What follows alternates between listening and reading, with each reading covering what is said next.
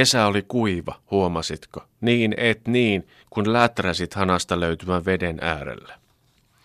Meillä suomalaisilla on veden käyttämiseen mutkaton suhtautuminen. Kaikkihan sitä käyttää. Jos tekee mieli vettä, niin mehän otamme vettä. Vaikka naapuri mulkoilisikin ja puolisoi nähtäisi, kun vaihdan siinä hakkaavasta janosta kärsivänä isompaan tuopposeen, josta herkkua siemailla. Opimme käyttämään vettä osana arkista itseämme viihdyttämistä jo ihan pienestä pitäen. Ensin on muoviamme, sitten isi puhaltaa kumialtaan ja lorottaa kaaressa täytteeksi 6000 litraa tutkitusti hyvälaatuista vettä. Viimeistä opiskeluaikoina veden viihdekäyttö ryöpsähtää käsistä. Ei ole harvinaista, että kosteasta elämästä nauttiva nuorukainen käyttää vuorokaudessa opiskelija-asuntonsa saniteettitiloissa 400 litraa vettä. Meidän keskimääräinen vuorokautinen kulutus on yli 150 litraa, kun afrikkalainen käyttää 20 litraa vuorokaudessa. Luontohan ei ole rajaton, ellei puhuta ihmisluonnosta. Se on, se yllättää aina. Puolisohan ei tunne vuosikymmetenkään jälkeen. Hänen luontonsa yllättää aina rajattomuudella, niin kuin omakin. Mutta jos kuivat kesät jatkuvat tähän malliin, näitä asioita on mietittävä aktiivisesti. Useat vesilaitokset ovat viime viikkoina tiedottaneet, että veden viihdekäyttöä on vähennettävä. Onko veteen tullut jo synnin maku? Ai ai, se on paha asia tässä maassa, jossa kaikki kielletty ja synnillinen kiehtoo enemmän kuin missään muussa maailmankolkassa. Meillä elää lähes jokaisessa sitkeä kapinallinen, joka pyrkii rikkomaan kehotuksia heti kun silmä välttää.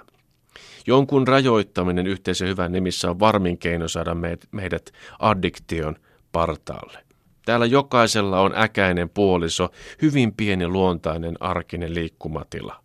Itsemääräämisoikeutta omaan kehoon ja salassa läträämiseen ei kuitenkaan kukaan voi meiltä viedä. Siellä kasvustohan turpeuttavat itsetunnon rippeet ja ihmisarvo. Mutta mitä on veden viihdekäyttö? Suihkussa pitkään pelehtiminen saattaa olla sitä, varsinkin jos siellä muu veja harjoittaa puolisonsa kanssa intohimon pauloissa. Virtaava vesi on ikään kuin kolmas pyörä, joka lisää nautintoa ja koskettelee armotta kehomme kuivuudesta kärsivän temppelimme salaisimpiakin kanjoneita.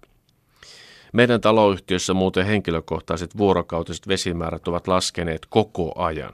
Nyt menee 80 litraa vettä per ruho vuorokautta kohden.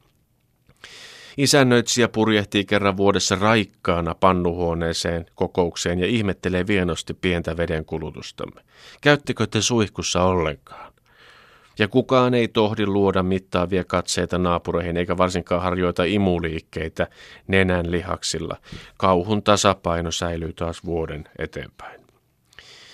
Kaikki oma viihdekäyttöni on salassa tapahtuvaa toimintaa. Tämä kaunis salattujen nautintojen hakeminen on isoisiltämme opittua perinnetoimintaa.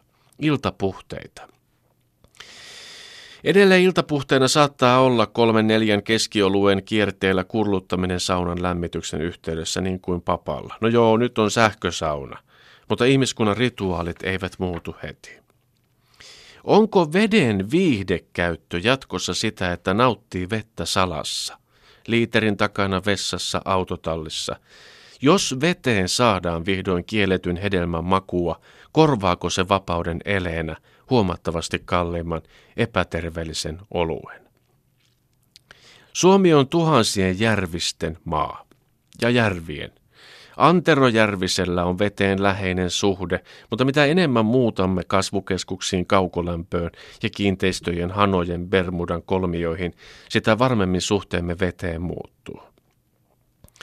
Vielä hetki sitten ravintolassa veden juojaa katsottiin kuin ufomiestä, karsastaen, hänen outouttaa mielessä pitkään pyöritellen.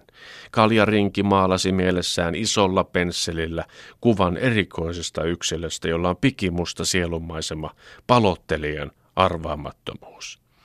Jo huomenna vedenjuoja voi olla ronski viihdekäyttäjä. Häntä on ihan helppo lähestyä ja lyödä olalle.